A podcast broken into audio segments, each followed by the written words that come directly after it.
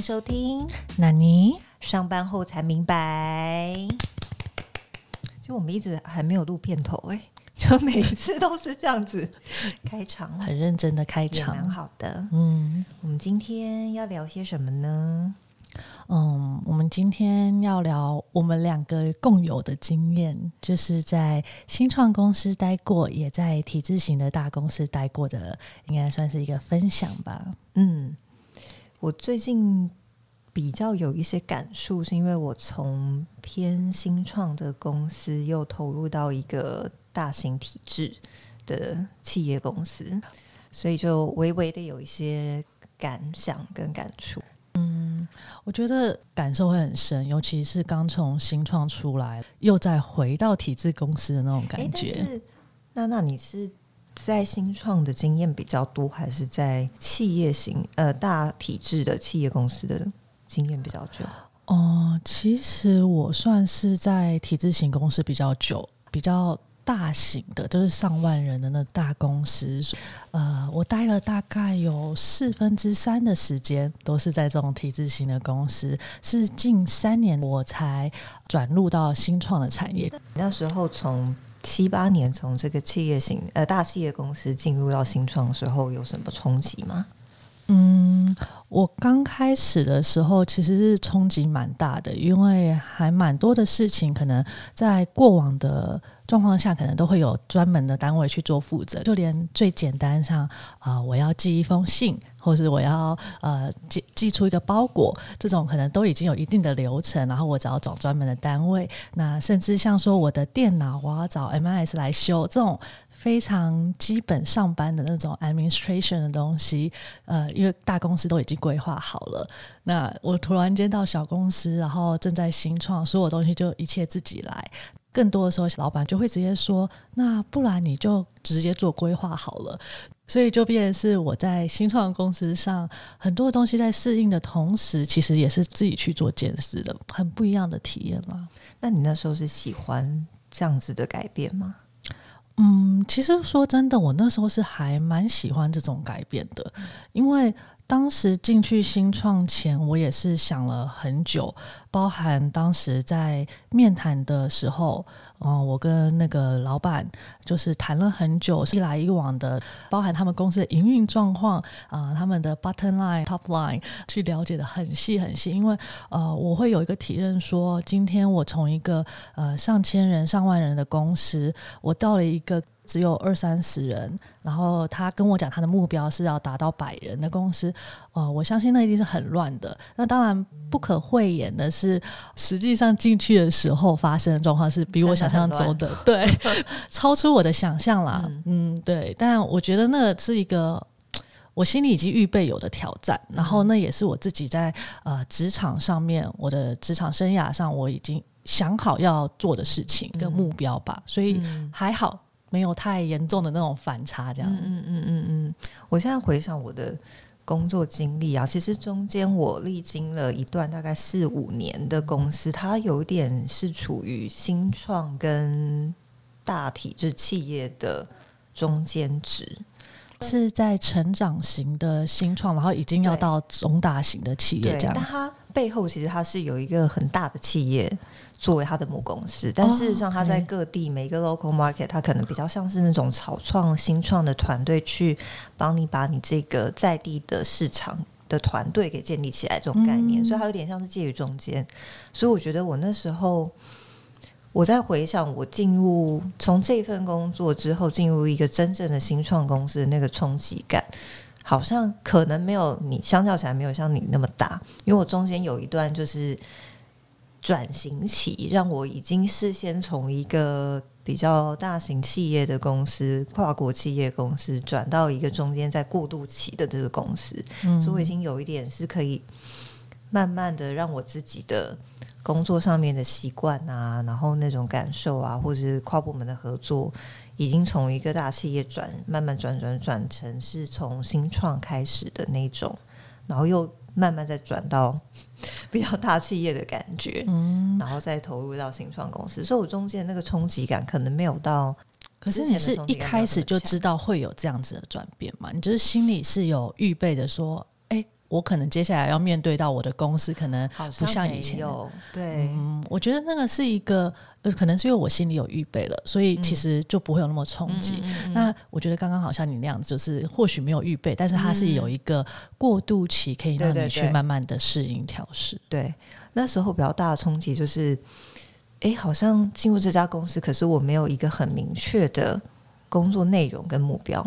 嗯，新创都会是这样子，就是你可以提出你想要做的事情，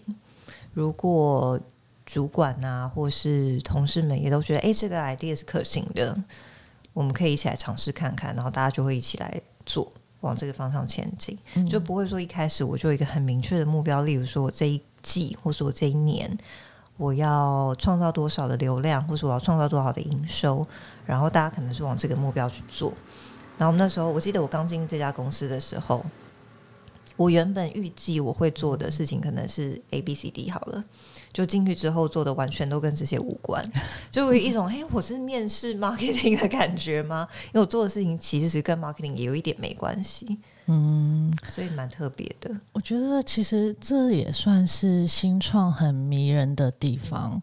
因为像我当时进去的时候，呃。那当然，我的老板和我的股东其实刚开始跟我说的工作内容也是说，哦，你是人资单位的负责人啊。顺便一提，应该是说我的公司其实并不是真的纯新创，就是没有任何的背景，然后在台湾，而是它其实有一个母公司是在海外的。那但是母公司因为做的产业跟在台湾是有一点点不一样，所以其实他一开始也说，呃，你就把它当做一个只有金钱资源的新创公司。那除此之外，可能你所有东西都要建制。那我刚开始进去，他也是说，呃，希望我担任人资单位负责人。所以我的大脑是想说，哦，那我就是做把人找齐到你要的，然后帮你建制所有的人资体系。但在这过程中，就是真的跟你一样。老板会发现，哎，公司好像还缺了总务采购，因为我们公司虽然是以 R D 为主。他说，哎，好像又要找一个 M I S，因为 R D 们不会这么愿意去做那种很 daily 的 M I S 的东西，然后就会发现越来越多，所以就变成是我的工作内容已经从人资 slash。然后监管总总务监管行政的斜杠对工作内容，然后是要甚至到后来就是还监管了 MIS。我那时候也是跟老板说，我说我对 MIS 真的是完全不懂。说真的，我甚至很糟糕，我电脑几乎每次只要一有问题，我就开始大叫，我说怎么办？确实没错，就是跟当时在面谈的时候，所有的职掌几乎。大概百分之八十是不一样的，嗯，对，但我觉得是一个很有趣的挑战，因为让你有 explore 更多的对不同的东西，因为一般公司你很难做到这样。对我觉得那时候的那个转换对我来讲，是我之后在找工作上面一个很大的体认，就是我更知道我自己想要做的是什么。因为在比较大型体制的公司，你做的事情其实它分工很细，所以你可能例如说像。上次我们也有聊到 marketing 的工作内容，它其实是分很细的。嗯，所以我可能有我现在负责的，假设我是负责社群，或是我现在是负责嗯业结合，那我就是在这公司的范畴工作范畴里面就是这一个部分。但在新创公司，你其实很少的状况是一个人他就只负责在 marketing 其中一个面向，你往往就是。全包，甚至你有可能包到像你刚刚讲的，是不属于行销范畴里面的工作。嗯，所以当你拥有这么多的工作机会跟挑战的时候，你就会更知道自己兴趣是哪一块，或是你更想要往哪一块去琢磨。我觉得这是一个蛮好的磨练的一个机会。嗯，我觉得这真的会是，而且它会让你的触角很多元。就会变成是说，在你之后的职涯上面，呃，可能你不单单知道这些东西，而是你都有摸过。当然，可能不一定每样都到非常专精，但至少你会非常清楚的知道说，在这么多的工作下，哪一些是你专精又喜欢的。嗯，然后甚至在很多时候，你可能跟同类型的不同的，这样说不同的人接触，可能也是做这一块的，你就会知道说啊，他大概在做什么，然后你也会更好的跟他口 work 这样子。其实我发现，以我来说啊，我自己也会蛮多这种体验，所以我应该说，我当时的状况，我心里是觉得，哦，为什么 HR 还要做这些东西？真的会有一个问号，想说这不是我的工作范畴啊。就觉得很奇怪。那包含甚至在 HR 本业上，就像呃 HR 跟 marketing 很像，其实我们也是有非常多元，而且甚至在很多公司上面，可能 HR team 里面就会分了非常多不同的方选。他可能呃有专门负责招募的，专门负责训练的，然后还有呃就是像说一些 centralized 的东西，呃专门做 administration 的，但。就是等于说，在新创的公司上面，你就是每一块都要，甚至包含到一般 HR 不会碰到的东西。像是我们在体制型的公司，那一般的 HR 可能就是照现有的组织架构去做微调，然后还有做制度上的，就算是流程的改善。嗯，但是在新创的公司，更多的时候我们会碰到，可能从什么东西都没有。像我那时候进去的时候，整家公司只有一个东西叫做聘雇合约。甚至评估合约里面还有一些东西是没有被劳基法规范到，所以你要把它加进去的。对，然后到你一般正常来讲，HR 不会碰到这种要从无到有的兼职。我觉得这是一个很特殊的经验。那更特殊的是，我还有碰过另外一个是要直接帮忙收海外公司的这种，一般其实也真的是很难碰到。我觉得在职涯上面，这些都是一些。很值得讲的经验吧，应该是。嗯，那现在假设从新创比较偏新创的公司，又回到体制型的大公司，嗯，那你自己觉得有什么不一样的感受吗？这样讲好像我好像过去过来，我好像都没有很大的冲击哦。应该是说我进去能力蛮好的，冲击感都不强。嗯。你可以说是我进去前，我都大概先心里有准备这个准备。但如果今天就是像你那样，就是在一个没准备的情况下，突然间要我跳到那个环境，我觉得确实我有可能也会啊一一时之间就是没有办法进入状况吧。但因为都是让我在有机先想过的状况下，所以其实我自己还好。那心里你呢？你因为你刚跳回就是算体制的公司。我觉得我这次有做好 心理准备，所以冲击感可能没有过往的那么高、那么强烈的感觉。但是我还在，我坦白说，我觉得我还在适应那个，嗯，团队的合作方式、合作方式，或者是工作上面的速度感。因为我觉得在新创待了一段时间，你会很习惯新创的节奏。嗯，我觉得各有好坏。就是新创，我觉得有一种。呃，方式是我们叫做小步快跑，就是你有很多计划，你其实是没有办法有很长的时间去做充足的准备，或是很严整的计划规划，你可能。这个礼拜是这样，下礼拜又是不一样的状态，所以其实很多事情你不需要太长的时间去做 planning，你就是马上想好了什么，然后就开始执行，在执行的过程当中，你去做了很多调试，这样子，所以新创往往是这样子的速度节奏感，所以我们很少会有什么年度计划，甚至季度的计划，有的时候我们甚至也不一定会有，因为会一直变，说真的，所以可能比较是百 week 或是百月去进行这样子。但是现在的这个呃体制型的大公司就比较速度跟节奏上面的那个规划就比较跟新创公司不太一样，所以我觉得我还在掌握那个节奏，嗯，就是要回归那种对。但我觉得也好，就是因为你可以想象一家这么大的公司，它的团队规模跟新创就完全是不一样，然后它的组织架构跟新创也是完全不一样，所以它真的会需要比较严审。就是比较全面性的计划，才能够去推动一些呃新的计划也好，或是一些改变。所以可以想象，就是为什么会有这样子的新创啊，或是企业体制上面的一些团队合作的不同，跟节奏上面的不同。嗯，我觉得新创很明显的就是节奏上面其实确实是很不一样。我觉得还有一个我感受到的，算是呃分工合作的方式。嗯嗯，可能是因为在新创的公司，那说真的进去的人，大家心里都会有一个认知，就是这家公司就是还在草创期。那我算是一个要去跟大家一起拼的角色，所以大家在 co work 上面其实是。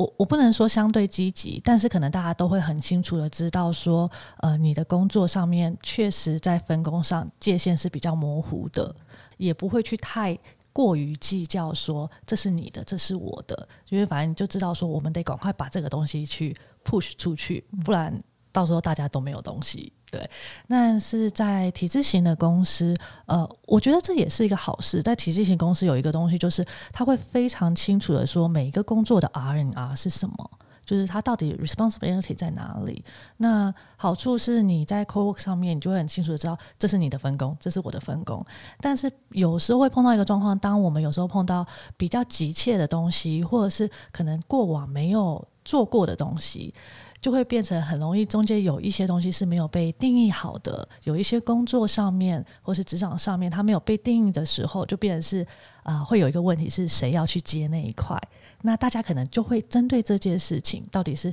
你的部门接，我的部门接，你的工作接，还是我的工作接？就来来回回的一直在做一个 debate 的状况吧。我觉得这是一个我也是在新创公司跟大公司感受到的比较。会有花时间的地方，嗯，那你觉得新创跟大公司的相同之处？相同之处哦，嗯，我觉得如果要讲相同之处的话，我觉得就是人吧，对，因为我觉得在其实啊，应该说我最近啊，听到我一个算是在。不能说新创，我只能说他是小公司。小公司的朋友在跟我抱怨，他们公司大概也只有十个人左右。他跟我讲说，他们公司的某某某的呃那个小经理啊，然后又跟另外一个什么会计经理，然后就在那边斗争，这样。我就说。嗯，你们公司不是只有十个人吗？我说，呃，请问斗争的目的是有什么利益可得吗？对，因为在我的理解是在大公司，你的斗争很多，政治职场斗争非常多，我觉得这都理解啊。但是小公司十个人，那你斗争完之后，你是要取代老板吗？还是 其实我一点没办法 get 到分派系嘛？然后每个派系可能才一两个人这样。对对，所以其实我我我就说，你们那么小的公司也这么乱？他就说，对啊，里面就是都这样。我说好吧，那可能像说一般那种职场上会见到的，嗯，不管像职场斗争啊，或是职场上面就是对上司、对下属的那种职场礼仪、角力这种东西，可能不管在大企业或是新创的企业，只要有人的地方，其实就是会碰到，就是你就是要面对。嗯，我最近也是因为一些事件，然后就有感受到，哦，原来其实真的像你讲的。他有点是在工作权责上面的一个怎么说？就是我原本以为在新创公司，呃，上司跟下属就是 team 部门之间的关系可能没有那么的明显明确。然后后来我进入这家新创公司之后，就发现，哎，其实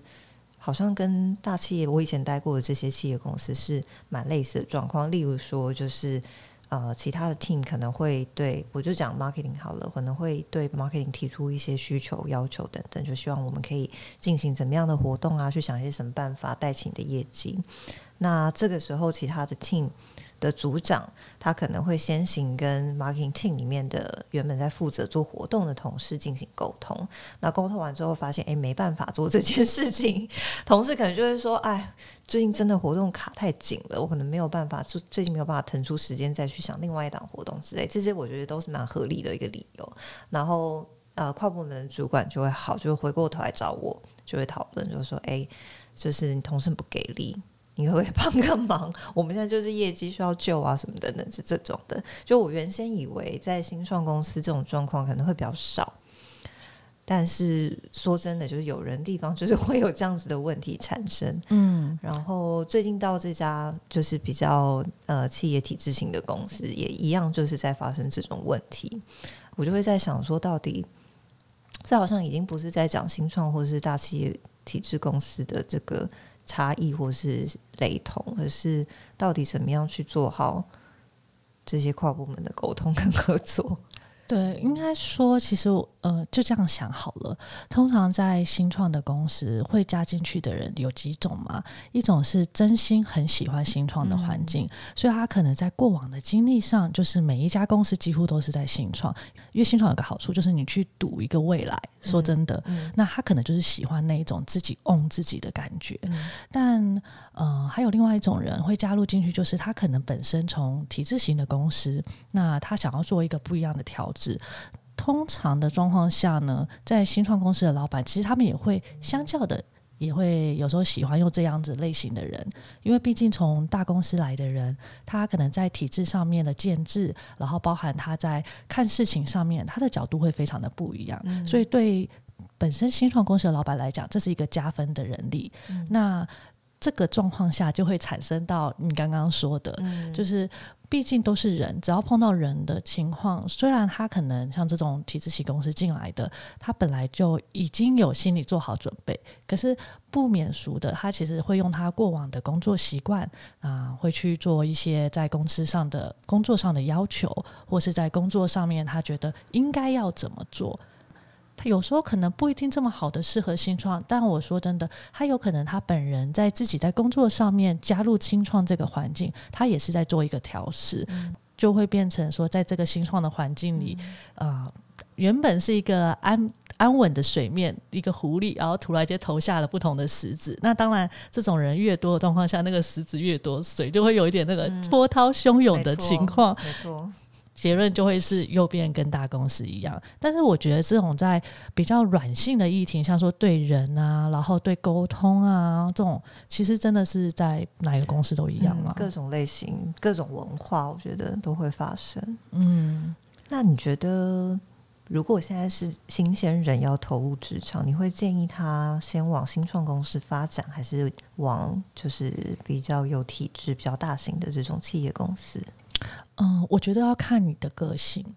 因为你的适应程度会是不一样的。我只能说，新创公司和大公司的好处其实是不一样。像说，如果你觉得你希望在你的工作职涯上，你可以非常。呃，完整的去知道你在你的职掌上面，你或是你的职务上面有哪一些该做的事情，然后你基础的建设这种东西，你可能走先走大公司会是比较好，因为它可以在短时间之内让你知道如何你的工作去呃。应该是执行，然后以及有哪一些单位会是要跟你配合的，然后是怎么样子的配合，以及你的工作真正上的流程是什么？那因为大公司分工的很细，所以甚至你可以在每一个工作上面的内容，每一个方选，你都可以非常清楚的知道这些东西会被要求到哪一些，哪一些才是在这个可能算是市市场上面是做相对合理的。但呃，同样的大公司就有大公司的缺点。嘛，就是当你分工很细的时候，你可能不一定可以每样东西都接触到，所以这个我觉得是一个利与弊。但是在新创的状况下，如果你的性格本身的性格是你很喜欢挑战，然后你觉得你有非常多的东西你要呃先发挥，然后你每样东西你都想要很多的尝试，那我觉得新创或许是一个机会，也不一定，因为新创它的好处就是它没有设限。那你只要能提得出来，你有能力去做，其实你都可以就是去尝试。但是同样，它有一个缺点，就是毕竟在新创里面呢，很多东西就是没有规范。那很多东西它也是没有人告诉你怎么做，所以有可能你用了你自己的想法去做的状况下，东西的方向或是做的手法、操作的方式，它也有可能是需要更多的成长和学习。但是你可能不一定有人去带你，也不一定有人告诉你。那我觉得这个是一个。自己在出社会上面，你要去权衡的利与弊。当然，你也可以跟你的呃，像 mentor 啊，或者是呃，已经踏入职场的学长学姐们去做一个讨论。在你不同的工作的方选上面，其实会有不一样的优缺点啦。我觉得，嗯嗯，我自己现在回想，如果当初我自己要给我刚出社会的我的一个建议的话。我会建议，我会比较倾向建议是新创公司哦，真的吗？因为，嗯，除非你现在很明确知道说我想要往哪一个方向去，呃，就是做我工作上面的规划，我职场上面我职业规划，我就是很明确知道我未来就是要，例如说。我想做公关，或是我想要在行销的社群行销上面琢磨。那我觉得这个是其次。那你如果现在觉得你想要 explore，你还不太明确知道自己的兴趣，或是未来你在职场上面该怎么样做中长期的规划的时候，我觉得新创会是一个比较好的选择。嗯，因为像我们刚刚讲的，就是你能够去 explore，你能够去负责接触到的面向，它是比较多元的。那你同时之间。遇到问题、遇到状况，可能不见得会有人去带领你，但是你必须要培养你自己去试着找到解决方式的一种习惯工作方式。然后新创公司因为通常人数现在好像也不一定，但是基本上可能八九成以上还是人数规模比较小的，嗯，大概都在百人以下的公司。所以你在报告的层级上面，它也没有那么的。例如说，有一些小、有些比较大型体制的公司，它有小主管、大主管，然后再到老板，maybe 还要到董事长等等的，所以你报告的成绩会比较多。那在这样的情况之下，你其实就比较讲比较不好听一点点，就是你会有点像一个螺丝钉的感觉，就是你可能没有办法站在比较高的角度去看到全盘的面貌。但如果是新创公司，有的时候你也许直接面对的。也许就是老板，也许就是 CEO 了，所以你也可以同时是用在他的视角去看一些决策的决定啊、计划的怎么样去进行等等。我觉得这对新鲜人来讲是一个蛮不一样的机会点。嗯，对，我觉得我同意，耶真的就是在新创的公司，你可以从更高阶的主管们去做学习，然后看到他们看到的视角，我觉得那是一个非常好的历练。但呃，我觉得像如果你问我的话，我觉得可能是因为。我做的工作算是幕僚的工作嘛？那嗯，marketing 其实比较算是前端的工作。我觉得有可能会因为工作性质的不一样而有不一样考量。像我的话，我我的建议是大公司先开始，可能是因为我的工作，毕竟以幕僚来讲，很很重要的一点就是你要知道整个公司的流程运作是什么。我觉得在大公司上面有一个好处就是，呃，可以先知道这家公司。或是这个工作上面，其实它真正的 exposure 是什么？尤其是我刚开始待的大公司，其实是母公司。母公司的好处就是会告诉你说哪些东西是一个必要，因为全部东西都是先从母公司去做策略规划、去做研发之后，它才会。发散出去到各个子公司的，所以其实它算是一个非常好的学习的地方。那它也会让你知道说，所有的体制是怎么建立起来的，有哪一些东西是必要的，哪一些东西它可能或许是在未来，我假设今天有一个机会到新创的时候，你可以去做调整的。你会一开始先看到非常大的 big picture。我觉得以幕僚来讲，当然是先从大范围的方向，我觉得是一个好处。那当然还有另外一点，我觉得是比较现实的，就是。呃，在幕僚的工作上面，其实一般的老板或主管会有一个莫名的迷信，觉得今天你在大公司待过，你看到的大风大浪就是比较多，那你看过的事情。进来比较多的状况下，以幕僚的工作，它是一个需要以非常强大的经验为基础的。举例来讲，你处理过劳资争议越多，你处理过的呃员工议题越多，它其实就会增加你对事情处理的能力以及面对的方式。所以，我觉得或许会因为工作性质不一样，你要从大公司开始，还是从新创开始，我觉得是会一个不同的选择。嗯，同意。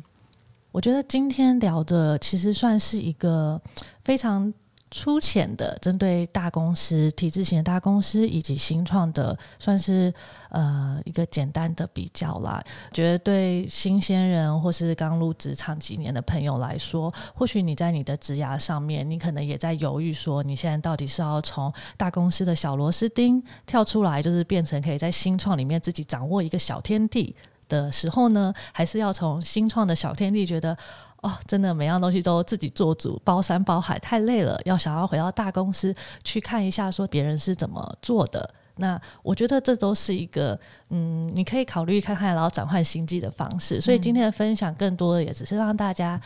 对新创以及对体制型的大公司有一个不同的感觉，这样子。好喽，那今天就先这样子。好啊，那我们就跟大家说拜拜吧。拜拜，拜拜。